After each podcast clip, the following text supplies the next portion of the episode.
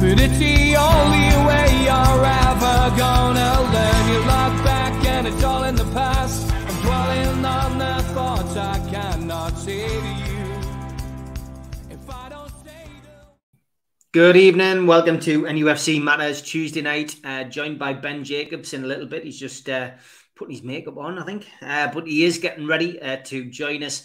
Um, just a quick one on Ross Gregory. Yeah, apologies. He was supposed to be doing six till seven, but Ross has been hit by the dreaded COVID. Um, he did offer to come on, uh, but I was not going to ask uh, Ross to come on from his sick bed.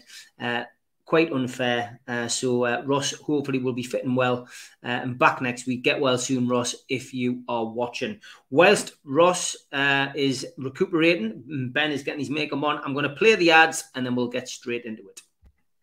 Big thank you to skips and bins dot com, telephone oh eight hundred, twenty-five forty-five, two fifty-three, email inquiries at skips and bins dot com, website skips and bins dot com, easy contract, free and pay-as-you-go waste collection.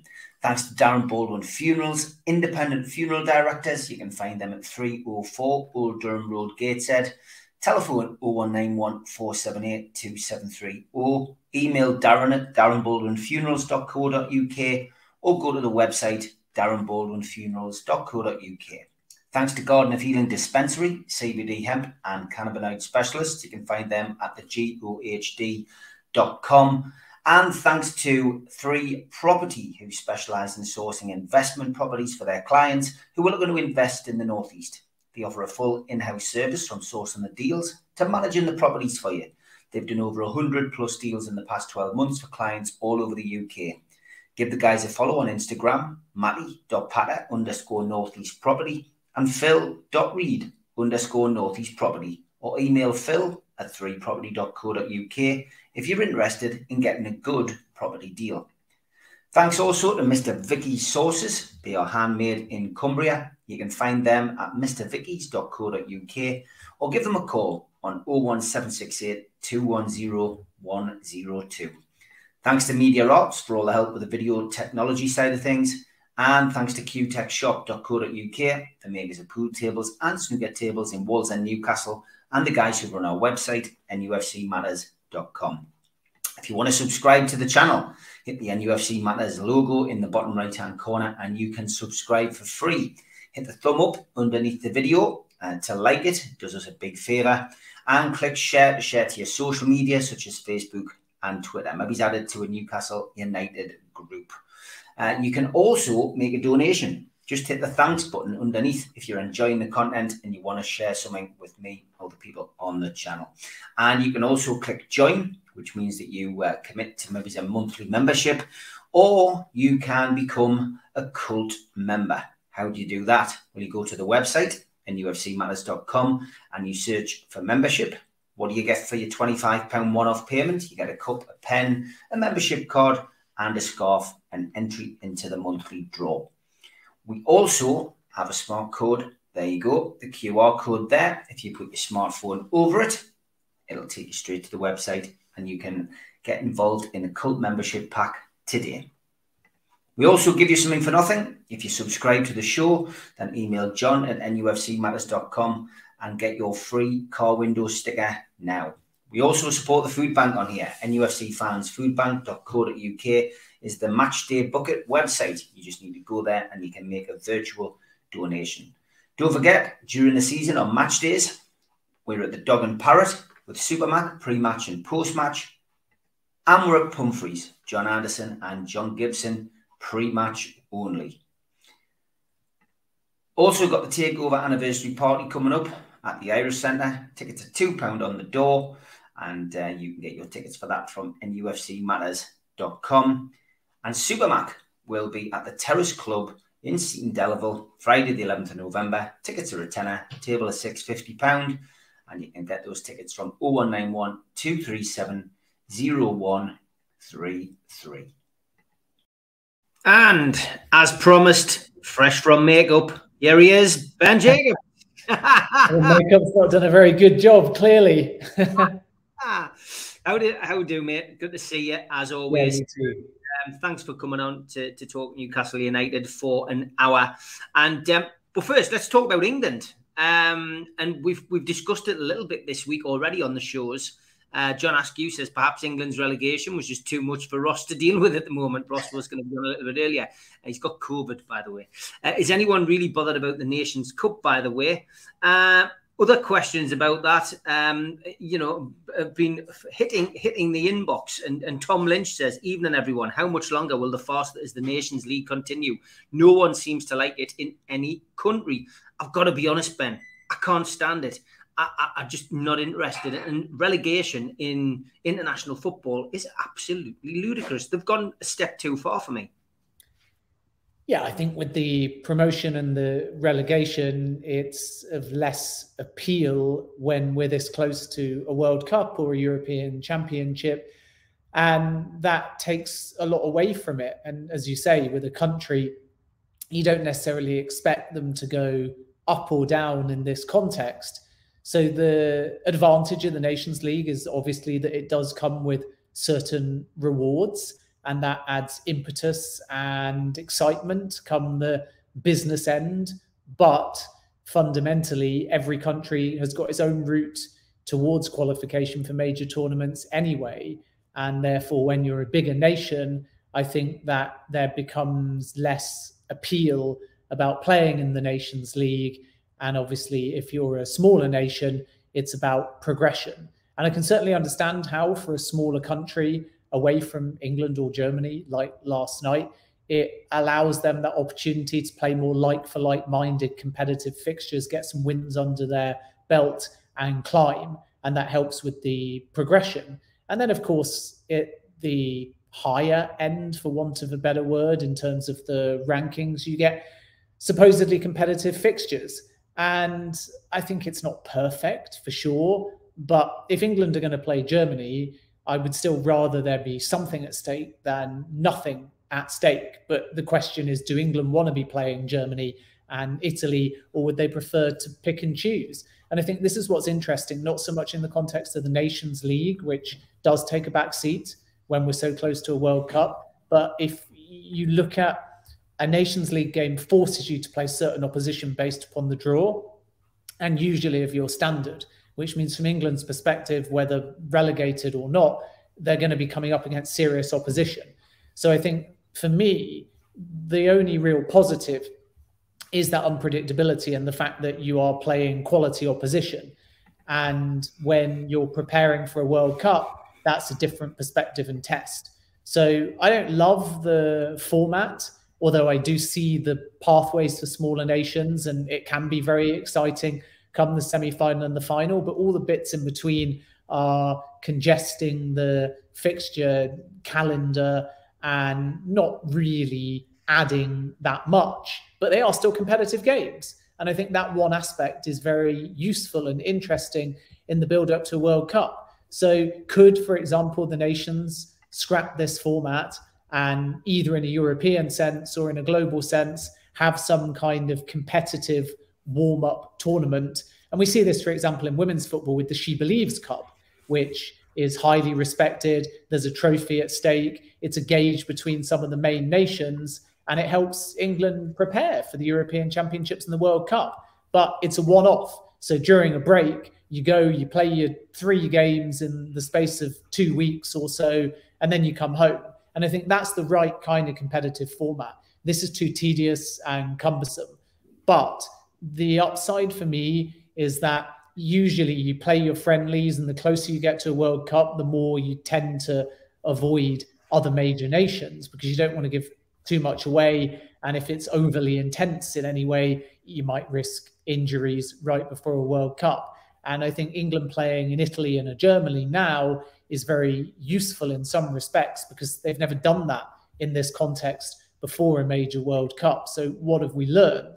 Well, positives and negatives, but still things perhaps we wouldn't have learned in just a bog standard friendly. So then coming back to last night, that's kind of what I liked about it, that we saw England in World Cup mode in part, falling behind, having to find a response, and then finally ending this goal drought and showing some hunger and some energy and some freedom coming forwards with good goals and generally a fair amount of balance and depth, because the substitutes that came on were very important as well. We learned a lot about Jude Bellingham, even as a teenager, being able to step up and have an impact for England. I thought that Saka was superb off the bench as well. Raheem Sterling did pretty well. Kane got his fifty-first goal. Mason Mount scored a morale-boosting first goal of the season.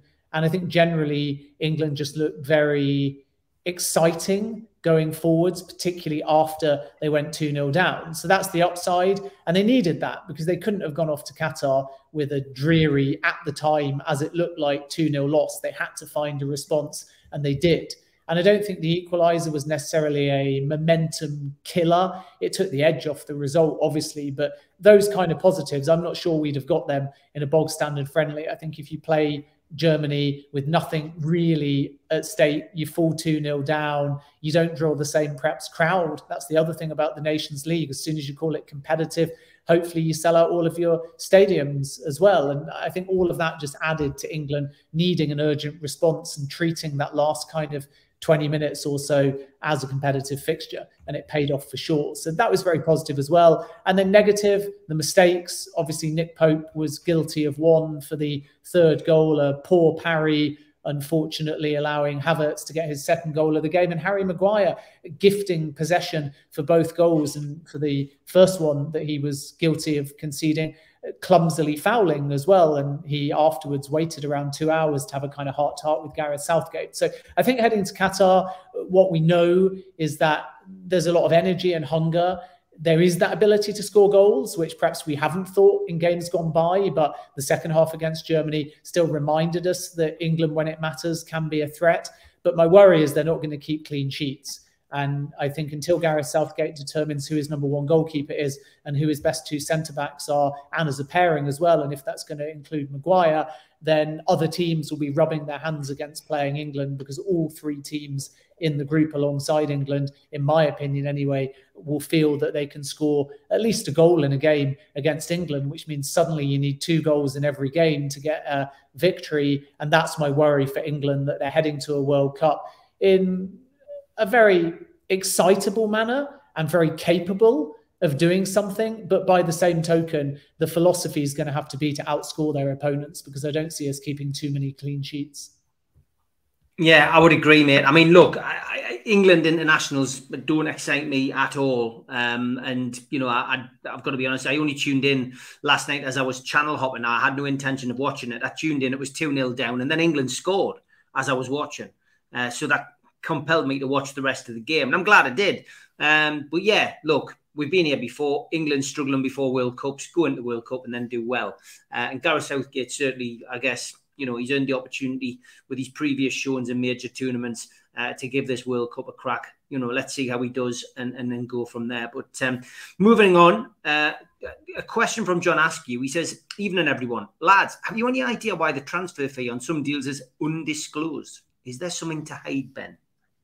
Yeah, I mean, there's always something to hide, but it's not as cynical or suspicious as that phrase would make out. So a transfer fee is hotly disputed because the buyer wants to paint one picture and the seller the other. So they agreed to keep it a secret, and then both parties will brief different fees for different narratives. Of course, if you are a selling club, you want to make it clear that the fee is as high as possible and you held out for what you were looking for, because you take that back into the market. And it's particularly important during a window when you've got multiple deals ongoing. And then similarly, if you are the buyer, you want to make out that you've got the best possible deal. So if you go to another club, you're not bullied for a similar price, particularly if it's a like-for-like kind of player or age or position. So if you look, for example, at the Rafinha deal, even though it's not Newcastle related, Barcelona briefed that they were able to buy the player for about fifteen million less than Chelsea's accepted offer. And then Leeds came out on record once the window shut and said that the deal was pretty much the same as Chelsea offered. And Chelsea have always maintained that as well. And unless you see the paperwork, you're never going to know categorically. But this is very normal, because Leeds United don't want to paint to their fan base or to the market that Rafinha wanted Barcelona, Chelsea bid seventy odd million, Barcelona could only pay fifty, fifty-five, and they said, okay, we'll just let him go off to Barcelona, because then Leeds United fans don't think that their own club has got their back. And then any other club, when they hear a price tag from Leeds United, says, well, if Barcelona could get a fifteen million discount, then why can't we? And obviously at the other end of the spectrum, you've got Barcelona, who have struggled with finances. And if they're going to bring in the volume of players that they desired, after Rafinha came Lewandowski. So they need to be able to go to Bayern Munich, and they tried it with Bernardo Silva at Manchester City as well, and say, actually, this is what we can pay and we want to pay. And we think that the player desire to join us will help us get that fee. So that's partially why you get the hidden narrative around the fee. And then you hear conflicting numbers. And I say it many times, don't read too much into what the reported fee is. Leicester will always say it's a world record or close to a world record for Wesley Fofana. And similarly, you will find that Chelsea are adamant that he's not a world record defender, which is my understanding as well. And to get to the bottom of the actual fee as a journalist, you have to go to both sides, and you have to hope that after a bit of pressure and presenting the other side, the different perspective that's either higher or lower eventually off record compromises and tells you, yeah, that side is right. And then if you get consensus on both sides, you start to think that it's a little bit more accurate. And then the other reason why fees are not disclosed is because a lot of clubs would argue that the fee is not final until all eventualities have played out. So the structure of the deal can be paid in installments for the base fee, which is the guaranteed part, and then the add-ons on top are variable, and you don't know whether you're going to get them or not. So once again, if you're trying as Leicester to say Wesley Fofana was world record at eighty odd million, then who's to say that in Leicester's narrative, fifteen million of that is not in add-ons? And they might be difficult add-ons to get. So then Leicester deep down know that they're only actually going to get sixty-five million guaranteed, and probably not that much of the fifteen million extra in add-ons. But they may call that eighty million. And then Chelsea may say, no, it's nowhere near eighty million, because they're confident that those add-ons won't have to be paid. So a lot of clubs don't ever want to tell you the amount either, because the final amount is contingent on so many things. And then you have sell-on clauses as well. So if a player joins Newcastle now, and let's say in five years' time, they're moved on somewhere else, and when Newcastle move on that player, there's thirty percent that goes back to the original club that Newcastle bought them for, then that original club, when they're sold to Newcastle to begin with, may say, we're going to add a valuation now, and we're going to take thirty percent from that, because we think Newcastle will sell the player within five years, and we're going to budget for that in five years' time, or between five years and ten years' time. And we believe that that amount is also technically part of the deal because it's a clause. So they may call that part of an overall transfer fee to, again, make it as high as possible. And I think that the thing people don't quite get about a fee, and also why you have a lot of interest in so many different players, is that you might go to a club purposefully. So if Newcastle want Isak, who they've successfully got for, we think, sixty odd million, at the same time as they're a week away from probably having an offer accepted, they may go to another club completely randomly and say, we would like to make a bid for Jamie Vardy. And then whatever they get quoted for for Jamie Vardy, they're purely through intermediaries usually taking that figure and then putting that against another like-for-like player that could be a similar age. So obviously Vardy and Isak are not great examples, but let's just assume that they're similar in every way for the sake of making a hypothetical point. Then as Newcastle try and get five million off Isak, they may say, well, there's another club or another player, they can't even name the player, and we're going to have this offer accepted, and intermediaries tell us that the same player with the same stats, at the same age, of the same stature, of the same style, is actually worth this amount, and it's less than you're quoting. And say, as you get late in a window, you might then find that that club panic and say, yikes, they've got two solid options. So it's a poker game in that respect, and they might discount the price for you because they don't want to risk so late in the window not getting a sale over the sake of a couple of million if it's as high as sixty million. So again, you get a lot of the gamesmanship, and naturally, if you're quoting a price that you were prepared to pay for a player that you never intended on signing, to use in gamesmanship to try and get another player that you wish to sign, you then also want to keep that final fee secret, because one day you might go back to a club like Leicester for a player like Maddison, and they may play it against you and say, well, you just bought Isaac, and we know what that price was because you came to us and we thought it was a ploy to get a comparison with him. So now you want Maddison, we want this. At which point Newcastle will say, well, that's nonsense. That wasn't the fee that we paid at all. It was easily fifteen million less. And that was all just media speculation. So that's one reason. And then the final thing to say is that the thing that agents and also buyers and sellers will feed the most to a journalist after a deal is their version of the price, because they want it out there, because then it's on record for all the other clubs to see. So then once again, when the next window opens, if Leicester are selling, let's just say, another defender who has done really well in the last few months, and everyone is saying the next Fofana, then suddenly they're back where they started again, and they can say, well, we only do business for defenders for around eighty odd million. So fees are always, always to be taken with a pinch of salt. Even when you think it's come from your club, even when you think it's come from your local media, they are very rarely accurate in the sense of both sides agree what the fee is, which is obviously very strange because they've both signed a bit of paper for exactly the same fee. But because they've agreed under an N D A not to formally disclose them in public, then you have to choose which narrative you want to believe. And as I say, as journalists, sometimes we have to go with a valuation from one side. Sometimes one side swears blind. It's absolutely what they've paid. And if they're going on record, in the case of Leeds United, then you tend to be a bit more confident because they can look very silly through the media and in the market if they are just basically lying on record. But when it's off record and you get two very passionate sporting directors both giving you two fees, in the case of Rafinha, this is what happened, that were fifteen million apart, then as a journalist, you either have to reflect that there's disagreement over the fee that was paid, or you have to find other sources to try and work out who's right. Great explanation of that, Ben. Thanks very much. Just going through the uh, the comments. Lots of questions coming in, so let's try and get through a few of these as well. Tom Dixon says, what's your thoughts on Nick Pope?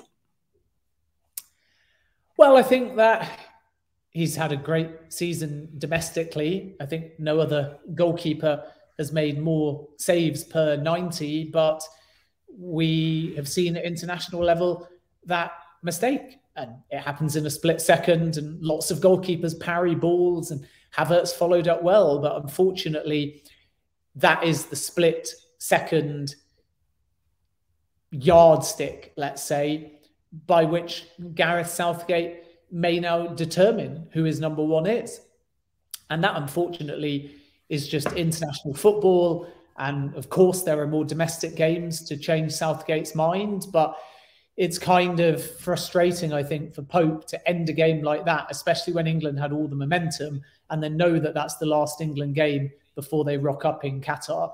And that just might change the thinking of Gareth Southgate. But I think away from that particular error, if you look at him more generally, he's going from strength to strength, and he's come into Newcastle and he's hit the ground running, and he's kept some clean sheets, and I like his composure and his shot stopping and his distribution, and by all accounts, his leadership on and off the field as well. So he stands a very good chance, if he has a strong six weeks or so until the break, of still playing games in Qatar and still being in that conversation. Naturally, a lot depends on Pickford, but I like Ramsdale as well. So there's three really strong choices there. And that, again, is why, unfortunately, with a goalkeeper in particular at international level, that mistake might come back to haunt him. I don't think he'll be England's starting goalkeeper in Qatar.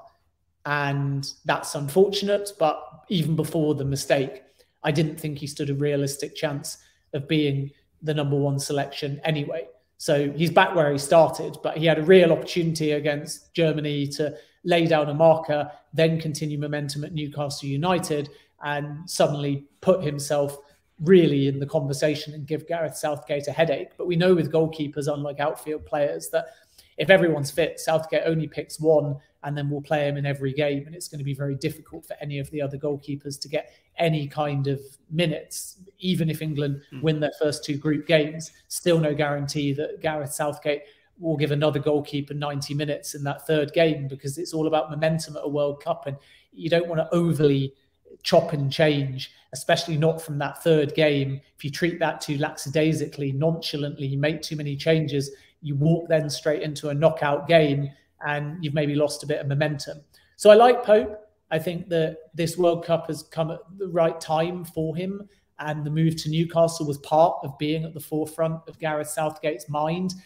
But I almost feel like it would benefit him more, perversely, if the World Cup was summer of twenty twenty-three, not at the end of this year. Because then if Newcastle do end up continuing that momentum from the back end of last season before he joined, but I mean results-wise, and finish, let's say, sixth in the table, and he keeps a bunch of clean sheets and is playing consistently, then that's a whole season worth of trust built up.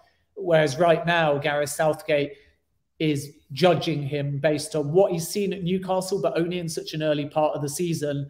And then at the same time, he's seen that game against Germany, which will linger now. And international coaches and goalkeeper relations are very strange because Southgate doesn't see a lot of the goalkeeper. I'm always really surprised why the England manager, instead of just turning up to games, doesn't go to training sessions, and why, for the benefit of England in particular, the manager from Premier League clubs isn't allowed in. You'd never allow a foreign country manager in because you're giving them an unfair advantage. But ultimately, the Premier League should be doing things to specifically benefit England. So why not let Gareth Southgate into a week's worth of Newcastle training sessions and then follow that up with a week's worth of Man United training sessions and so on? Because if he gets that inside access, he can watch Pope in training. He can get to know the personality behind the player a lot more. He can maybe even work with him on a one-on-one basis to the point where you kind of get a bit of de facto international training. And then suddenly you get that perspective, that relationship, that trust, that inside knowledge. And I do know that the F A will send people down to clubs to like liaise with players, but I've never heard of an England manager, unless they do it secretively and privately, actually being part of private training sessions. But there would seemingly be nothing to lose or give away, and Southgate would only be looking at the England players. And then with a goalkeeper in particular, you develop more of a direct relationship that you don't get. And I think for the players that Southgate's worked with more often, or the outfield players that he just sees week in, week out, minute in, minute out, what they can do, it's easy, and the vast majority of his squad he'll know. But with a goalkeeper, it's harder to predict, because you can go and watch Pope or see him on a video and he can barely have a shot to save, or he can not be heavily involved because Newcastle have got all of the ball. And obviously, as we get longer into the season, you start to pick up the form. But let's say you turn up to Newcastle's training ground, you could just ask him to save one hundred penalties, and then you'd know categorically whether or not he's the kind of goalkeeper you'd bring on in a penalty shootout. You can simulate different scenarios. And naturally, England are doing this in their own training sessions, but you only get a few of them. So I think that that's the challenge specifically with Pope and Southgate, that I don't think Southgate, it's a bad word to use, and I don't mean this quite as derogatory as it sounds, but I don't think Southgate quite trusts Pope yet. And that mistake against Germany late on won't help matters. John says, what if Southgate went back to club management the next season, armed with every coach's tactics? Yeah, that's a problem, mate. That's good a point, problem. Yeah, that's a good point. Uh, John does say, what's Ben's take on the impact of five subs so far? I really don't like it. It interrupts the flow of the game and it makes it feel like a friendly. I mean, I don't like mass changes, and I think that we'll see over time some finesse to it where perhaps we need stringent rules as to when you can and can't use your subs to try and stop this constant changing and time wasting. So we've seen it done where you can make the five, but in still only three substitutions.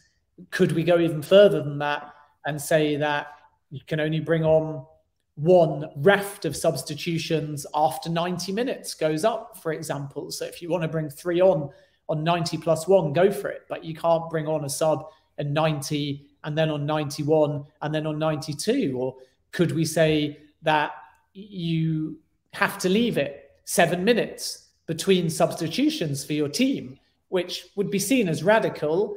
Obviously, there'd be an exception for concussion and for injuries, but that would take out that tactic again of if you make an eighty-ninth minute sub and then six minutes goes up for injury time, then you'll have no opportunity to do a time-wasting sub. So that's another factor as well. But I think we have to be generous in how we look at the five subs, because it isn't really something that's only been introduced for the improvement of the game. It's been introduced for player welfare, to make sure that effectively squads of the same size can be bigger due to the fact that more players can be used. And then when we have a mid-season World Cup and a congested fixture calendar, it allows managers more scope, which I think is actually very sensible as we look to think about player welfare rather than only our enjoyment of the game. And then who knows whether the longer it stays, more likely managers will find tactical ways to make it more exciting. So I think we're still in this old school mode of you make a first substitution usually around the mid sixties. Some managers do it at half time, but unless you've got an injury, we often see that first substitution sixty-two, sixty-three minutes to about seventy minutes. And then a bit later in the game, maybe a couple more. And now obviously up to five. But if things are going well, then perhaps managers will think about having less subs earlier in the game and then bringing on potentially a very unorthodox two or three players all to go into a back line to see out the game, and they'll play a formation that we've never really seen before. And similarly, when we're watching someone chase a game, I've still not seen that often. I can't think of an example in the Premier League. Let's say you're one nil down, ninety minutes goes up, you still got three, even four subs up your sleeve. I've never seen somebody bring on two wingers, two strikers, and play with sort of six up top with absolutely nothing to lose. Who cares at that stage of the game whether you concede one at the other end and you lose two nil? It's desperation times. And that's kind of what I like about American football. Even though people hate the U S comparison, that you have an offensive set and a defensive set. And depending on what phase you're in, you bring on a whole new team. And I think that football fans would see that as too American. But there's a halfway house here where tactically, what can we do that isn't just a substitute with the volume now allowed? What can we do that's new, that's novel, that's groundbreaking, that actually changes the formation, that changes the dynamic? If you had, for example, a free kick, could there be a free kick specialist, or it might even just be a throw-in, a long throw-in specialist? And you're only going to get them for kind of maybe one play, but can that be how you use the substitution? And are we going to see specialist players that actually are part of larger squads because you've got that luxury, that really are only good at penalties or are only good at dead balls? And they might not even be of the right talent to play in a full ninety minutes, but you leave them on the bench, much like a third keeper. And then in desperation, on they come to maybe take a free kick or two or a long throw-in or two, and that changes the whole dynamic. And I think people listening to that would say, whoa, that sounds a little bit gimmicky. It sounds a little bit too extreme. And I agree, to be honest with you. So I'm partially playing devil's advocate here. But the point is, we shouldn't just look at five subs as five people. We should look, and managers should look, at how those five subs can change the dynamic of a game, particularly late on, and whether the extra two, if used carefully and at different times, can give a manager a novel and a different setup or a tactic that perhaps we've not seen before that helps get that goal back or see out the game. Yeah, okay. Uh, moving on to the next question. Uh, Geordie Toomba-Life uh, asked, evening lads, have we any more news on the young lad that plays in Australia? Has he received his work permit or is there expected to be any problems? I haven't heard anything more on that, Ben, to be honest. And I, I guess until he's paraded, you know, in the in the local papers with a shirt, um, not to get too excited. Yeah, I think that's exactly it. I've not really made an inquiry on this one, certainly not in the last kind of couple of days, but I think that the situation hasn't massively changed at the moment. What we know is that Kuol, I think as it's pronounced, is one of those wonder kid style players, which I think is where there's a lot of excitement. And Newcastle have been working very hard with the club, the Central Coast Mariners, to try and secure a work permit. But things are not very straightforward in this respect, as many people watching will know. Signing players now from overseas clubs is far more complicated for English teams post-Brexit. So a new arrival needs what's known as G B E points, and G B E stands for Governing Body Endorsement. And the rules are really quite strict. I mean, think about it. You had Justin Kluivert, who couldn't get a work permit when Fulham tried to sign him, and he's a former Netherlands international from Roma. So depending on what you score, you either get the work permit automatically, or you fall slightly short and you can have an appeal, or you fall miles short, and then at that point you have very limited options. So what you might find is that there's a kind of pathway here in order to get the player, where if Newcastle feel they're not going to get an automatic permit, which is fifteen points required, and I'd be staggered if they get anywhere close to that, because he's not played a competitive game for club or country and has played under one hundred fifty minutes in the league, and the league he's in is not in what's called the top five bands. So that's bands of leagues rather than the top five in, say, Europe.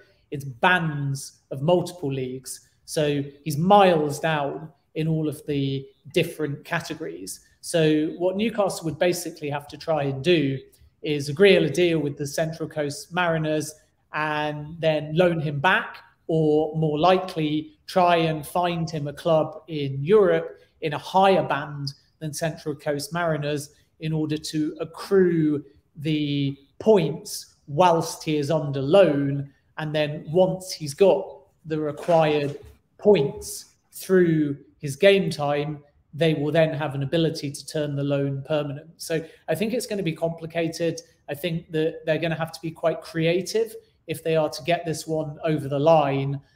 But a word of warning, it's almost impossible for him to get anywhere close to the fifteen points required to get the work permit in the first place, which is why one of the other routes that I've just outlined is going to have to be necessary if Newcastle are to get this one over the line. Otherwise, they're just going to have to wait, monitor him, hope he gets more football with Central Coast Mariners, potentially get sent somewhere else by them on loan or on a permanent deal.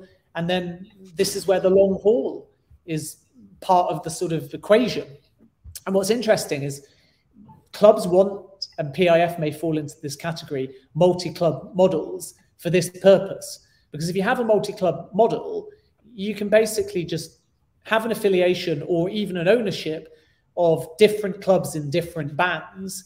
And then if you're Newcastle and you think this player is going to be a first teamer in, let's say, four years' time, you sign now to beat off the competition and get him at a more preferable rate.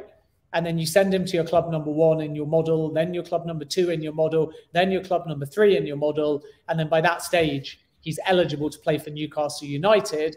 And he's been through two or three other clubs. So there's a pathway there and there's game time there. And of course, at any point, if you feel that he's not lived up to his potential, you've got no obligation. You've not paid any big fee. You've not paid any high wage bill. You've not lost anything. Whereas when you're a singular club, like Newcastle, despite their funding and their ambition, you have to be quite reliant on unofficial relationships to loan players out, or you have to go gung-ho and take a lot more risks by pulling in players now to beat off the competition.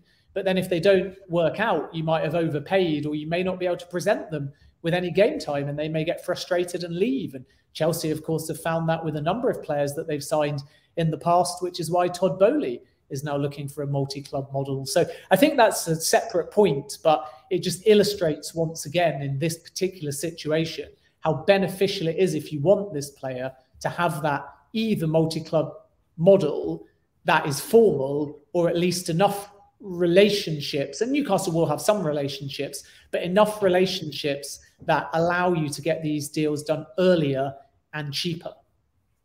Okay, um, question from Steve Middlemiss. Is Fulham at the weekend a must-win for Newcastle United? No, not remotely. I mean, Newcastle haven't got any must-win games at the moment because their aim for the season will be to consolidate and finish in mid-table. That will seem relatively underwhelming to fans, but European football will be a bonus, and the financial target and the base target will be get into the top half and then build from there. And given Newcastle are tenth in the table at the moment on eight points, and even this early in the season, I don't think from what we've seen in the loss to Liverpool, in the draw with Manchester City, there's no suggestion that they're going to be remotely sucked into a relegation battle. So why would Fulham be must win? And it's away at Fulham, and Fulham are ahead of Newcastle in the table. They're in sixth place at the moment. So it's not an easy fixture. And I think the Newcastle haven't got any must-win games at the moment in reality, but there's games that can build momentum. So when you look at the October fixtures coming up, and even the ones building up to the break before the World Cup, Newcastle have got, I think, away at Fulham, home to Brentford. They've got Manchester United at Old Trafford. I think they've got Everton at St James's Park. They've got away at Spurs. And I think off the top of my head, it's home to Villa at the end of the month, and then you get into the last two or three, including the E F L Cup, before November. So the home games, particularly Everton and Brentford, I think Howe will see as important and probably must win if Newcastle are to keep pace with the clubs towards the halfway stage of the season. Won't quite be halfway, of course, but once we get to the break, will be edging towards that nineteen-game mark. So those two home games against Brentford and Everton, if Newcastle are to keep pace with the European contenders, I think that it's four points from those games as a bare minimum, and Howe will want six from them.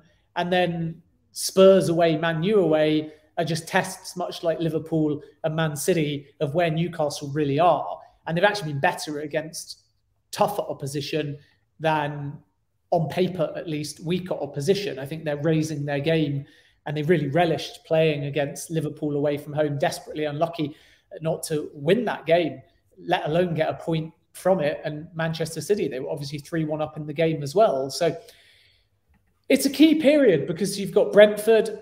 I think that's one that Howe would expect to win. And then Man U, the test. And then you've got Everton, he'd expect to win. And then you've got Spurs, the test. And the fact that you oscillate between those two in that block of four games means that if you do win against Brentford, it takes the pressure off Man U. And then if you win against Everton, it takes the pressure off Spurs a little bit. So that's why I think that's a key block of four games.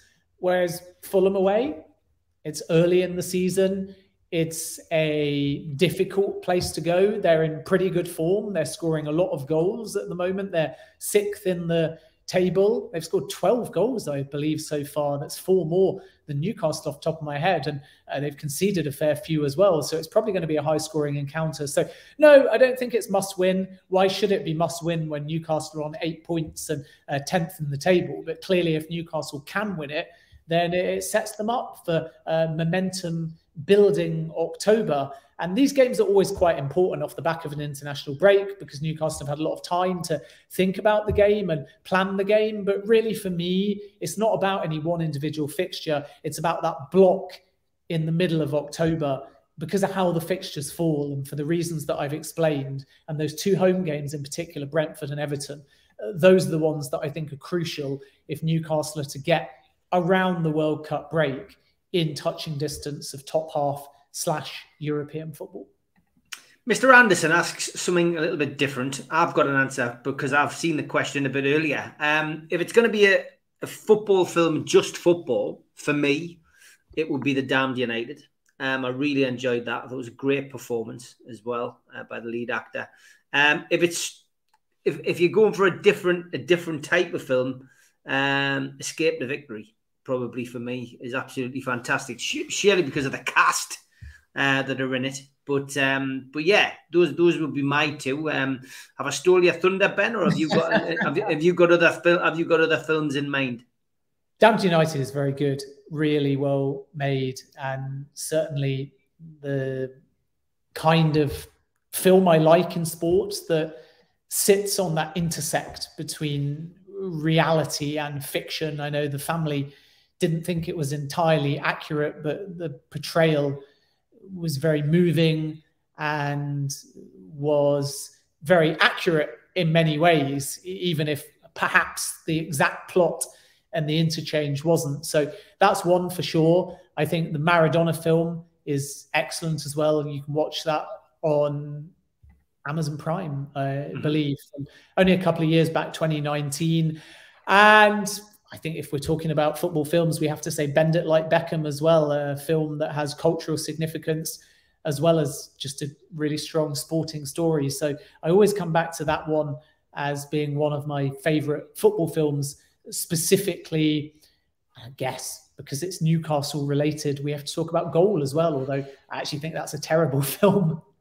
Yeah, I mean, it is, but it is a classic. I a little a little note on Goal, of course. I was in. I was actually due to be in that film. Oh, really? Believe it or not. Yeah. Well, I was. I was a an up and coming uh, actor at the time. I, I had some extra work which I managed to get in that film, um, and I was actually down to play Fabian Barthez, because what they were going to do was they were going oh. to have Newcastle United, uh, if you remember, got to the semi-finals of the uh, European, um, what's the UEFA Cup uh, back in those days, and it was to play Fabian Barthez. And if I if I can find it, hold on a minute, yes, bear with us, I'm going to load it.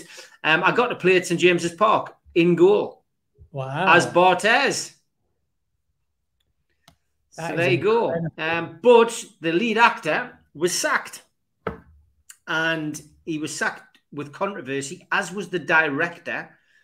And the stuff that we filmed at St James's Park, of which I managed to get one of my mates to secretly film on a on a camcorder at the time, um, was was left on the cutting room floor. So we didn't make the film. Uh, however, if you check out on my YouTube channel, Steve Wraith as Fabian Barthez, there is about forty minutes of me playing in Goal at St James's Park. I was a lot heavier in those days. Wow. Um, but I did score... in the time that we had when we weren't filming, I did manage to score a penalty at the Gallagher end. And it was the day after Alan Shearer had missed a penalty in the last game of the season against Wolves at home. Interesting fact there. So there we go. Steve Wraith as Fabian Barthez. Uh, it should have, I should have had an Oscar for that, but it never came about. That is incredible. I need to tell you my story then, which go on. Is not a film, but it's a soap. And my first job after university was as a runner for Sky One. Right. And Sky One used to have the soap Dream Team, and it started as a story of youth players trying to break into the first team, but because they followed them through, they ended up being first teamers. And those of a slightly older age, in their mid thirties or beyond, may remember originally it used to be Leicester and Filbert Street. And the reason for that was because Harchester United, which was the team that represented Dream Team, played in a purple, and the closest colour that they could find to that purple was Leicester and the blue. And because it's Sky, they had the rights to the Premier League, so they would go down to Filbert Street, or they would take footage from Filbert Street, and they would literally just colour the shirts in. So every wide shot you saw was just match action. But say, for example, when Leicester played Arsenal in that famous three three, they might just take the last goal of the game. And then when Leicester played Arsenal in Dream Team, it would be Harchester against Arsenal, and they would say it was one nil, even though you absolutely knew that it was from a three three game. And then I think as things changed and it got a bit more advanced, they went to Everton. But every wide shot would just be a game. And then every close-up, we would film at a studio on a probably two meter square patch of grass. It wasn't even a stadium. So a goal would go in on a wide that had nothing to do with us, and then we'd be celebrating, hugging on a very tiny plot of grass. And my role was as an extra player. So I wasn't quite Barthez like you, because I wasn't a character player, but there was only about four actors. And then everyone else that was part of the show had to muck in if we needed eleven players. So if you watch very closely, sometimes I'm in the background autograph hunting, sometimes Class. I'm in the crowd, because ah. they, they couldn't zoom in on the crowd because they weren't capable in those early years of colouring everything. So if you look really closely at Dream Team from the first few seasons, you'll see a purple shirt. But if you look behind the goal, it's quite clearly a blue shirt with Walker's crisps on it. So sometimes I was an autograph hunter. Sometimes I was a player in the dressing room, but they used to give you like a pair of socks and say, walk from left to right with your head down and then sit on the bench. And there you are in the background. But the most ridiculous thing that I had to do was, the drama got more and more because they ran out of plot lines. And long after I left, it, it got silly. It got like players with fights. I think there was one episode at Wembley Stadium in a League Cup final where there was a sniper on top of Wembley Stadium trying to shoot the chairman and missed the chairman and hit his wife or something. So it, it was high drama. But they would often mirror real life stories. And I can't remember the exact specifics, so apologies if I get it wrong. But from memory, there was a influencer, maybe a model called Rebecca Luce. And I think in real life, she was dating a footballer, and there was obviously some controversy to it. I can't remember the exact backstory. So I apologize if I skip over that, because I certainly don't want to jump to any wrong conclusions about her in real life. But they mimicked it, and they hired her in the show. And she had, I believe, a, I'm going to say relationship, but it might have been an affair. I, I should know because I was working on the show at the time. But she had a fling on the show with one of the players. And then she then cheated on that player with another player. But you didn't know who the player was, so they couldn't show the player. So then one of us basically had to get into bed with her as an extra and hide under the covers. And then somebody knocked on the door and you made a little rustle under the covers, and then she ran out of the bed, and that was all that was seen. And I was the one under the covers. So that's my claim to fame. And um, you never really see this because, you know, it's a flash and extras are never really seen for that long. But I can assure you that that was the first and only acting that I have ever done. And I was not very good at it.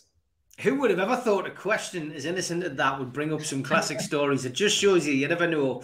Um, it's always worth asking a question. Aye, a sniper at Cup Final at Wembley, a coach crash on the way to the UEFA Cup Final, unluckiest team ever. Tom, I would beg to differ, because I used to read Royal Rovers. Um, I had about eight hundred copies, but eventually over, over lockdown, I managed to flog them all on eBay. Um, but they had, um, Roy Race lost his leg. Um, the entire team it was in a car, it was in, uh, in a bus crash. Uh, aeroplane crash. Um, they lost their entire team. Uh, I mean, he was kid. His daughter was kidnapped. Um, you name it, Roy Race had it. Roy the Rovers. So uh, probably up there with Harchester United. Uh, but but absolutely brilliant. Uh, great. Murphy's Mob was another one. Jottie's Giants is uh, another one that people have mentioned, which of course had a Newcastle connection. Um, uh, some great. Uh, one of those episodes, I'm sure I've got it on a V H S tape somewhere.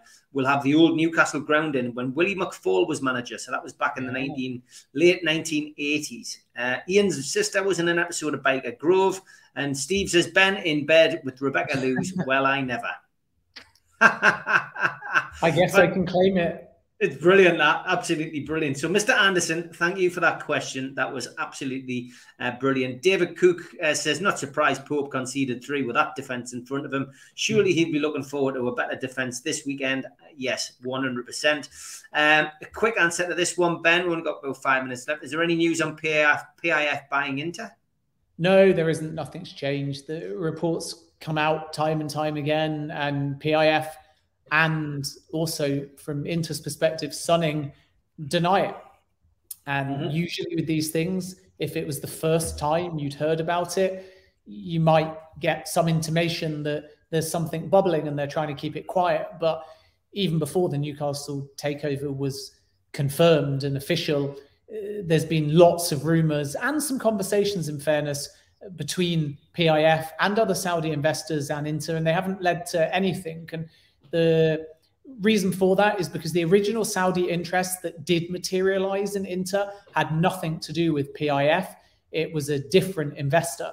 And I think a lot of people just assume that anyone prominent in Saudi Arabia will have a link to P I F and almost the mandate of the government. So therefore it's one and the same. And of course, if they're successful, then there will be some crossover, such as trying to promote tourism and Vision twenty thirty, but that doesn't mean that there's any overlap. Um, Al-Walid, as he is known for short, was the investor that thought about buying Inter on a couple of occasions and didn't, and then turned his attention to Marseille. And again, nothing materialized. And this was about two years ago. And then P I F looked at Inter directly during the Newcastle takeover before it was concluded and decided not to move. And they actually attended a Champions League game about two weeks before the Newcastle takeover was official. And at that point, it set the rumour mill off. But what you have to bear in mind is that P I F may want a multi-club model, but that doesn't mean that they want another big club in one of the top five leagues. And then the second thing is that P I F are a global business. So it's natural, because Vision twenty thirty, which is their mandate, ultimately wants to use sport. And that's both bringing domestic sport to Saudi Arabia for tourism, for funding, for jobs, for quality of life, for some would say sports washing as well. But in addition to that, the flip of that sports strategy is they want to invest in global sport outside of Saudi Arabia to get their branding, to get their name, to get their messaging. And it's one and the same, because in order to bring sport to Saudi Arabia, you have to develop relationships with sport. And naturally, if you own a sports club or invest in sport, it's a lot easier over time to then influence and persuade the stakeholders to do business with you, not just in sport, but in any industry, because they start to trust you because they've got a pre-existing relationship with you and they know what you're about. So there's all of that in the mix, which means when P I F were looking at Inter, it doesn't mean they're looking to buy Inter outright. They could have been looking to invest. They could have been looking to sponsor and do commercial deals or partnerships. Serie A has been over to Saudi Arabia before for the Italian Super Cup. So P I F and other bodies that invest in sport are quite confident that Serie A clubs would come over to Saudi Arabia and play competitive games, which is another thing that Saudi Arabia would quite like. And you might have read recently that there's a real feeling that there could be a possibility of staging some Champions League group stage games outside of home country grounds, with America touted as a likely destination. But don't be remotely surprised if you see one in Saudi Arabia or one in Qatar. And how do you persuade Inter or Newcastle, if they ever get there, to abandon a group stage game? Because I think they'd be outraged at St James's Park if you qualify for the Champions League, even if it's against a smaller club in the group, and then it's not at St James's Park. I think there would be an absolute revolt, and I don't think that Newcastle would ever be able to pull that off.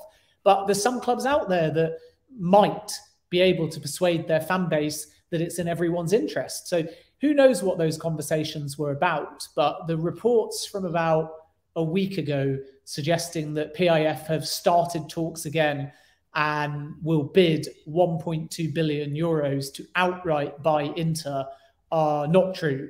That offer was never tabled. P I F are very firm and happy for it to be put on record that they are denying that. And Sunning have said exactly the same thing. So you never quite know with takeovers, because there's red herrings, as we found with Newcastle, and they can be done very secretively. But uh, fundamentally, as I've said many times, every sort of three months or so when this rumour rears its head, my understanding, having spoken to sources on all sides, is again that there is nothing to this story. Yeah, great stuff. Uh, thanks for your answer to that. Thanks to everybody for posting the questions. People asking um, if you've ever been in Biker Grove, Ben? No, not in Biker Grove. My one, honestly, acting was Dream Team. Was that? That's it. Was Dream Team. Although, okay. There I am at Baker Grove. That was me. Um, oh, wow. I was at Baker Grove three times. I played a security guard, I played uh, a boom operator, and I also played a workman. But I did Baker Grove three times, uh, which was enjoyable. There's a quick one of me on the pitch as Barthez. Oh, you look like you've conceded. Yeah, I did. And I was in the Cass Pennant film playing the Geordie Hooligan. Um, along with Leo Gregory a few years back. Um, Is that, that was Murray? Uh, it looks like him, doesn't it? And yes, I was in Vera as well, playing Big Bad Pete. Um, my missus said that this was the best acting I've ever done because I'm never in the kitchen. So there we go, a little trip down memory lane with my acting career, uh, which is still ongoing, thankfully. Um, a quick one as well, for those of you who used to tune in for true crime on this channel. Um, we have our own channel now. So all the true crime stuff which you have watched on this channel is being migrated to the true crime channel. So if you're interested in true crime, uh, please head over to there and drop it a subscription uh, on YouTube, the true crime channel, all the documentaries, all the interviews that I have done. Take some time to build it up, believe you me, uh, but we will migrate it all to that channel. And that way we have a clear separation between the football and the true crime, something which people asked for. Uh, I finally got round to doing it. Uh, just want to thank you, Ben, though. Absolutely brilliant uh, tonight. Uh, great of you, great of you once again to, uh, to jump on. Quick prediction for Newcastle Fulham. How do you see the game going? You mentioned you think there might be goals. I think it'll be high scoring. And I think that Newcastle will win three two. Fantastic. And uh, Rachel, you're quite right. Brilliant contribution from the chat and fantastic con uh, contribution from the moderators. Thanks, as always, for all your help. I will be back tomorrow night, uh, seven o'clock, with Geordie's here, Geordie's there. Look forward to catching up with you next week, Ben. Take care. Have a good week, mate. Have a good week, everyone. See ya.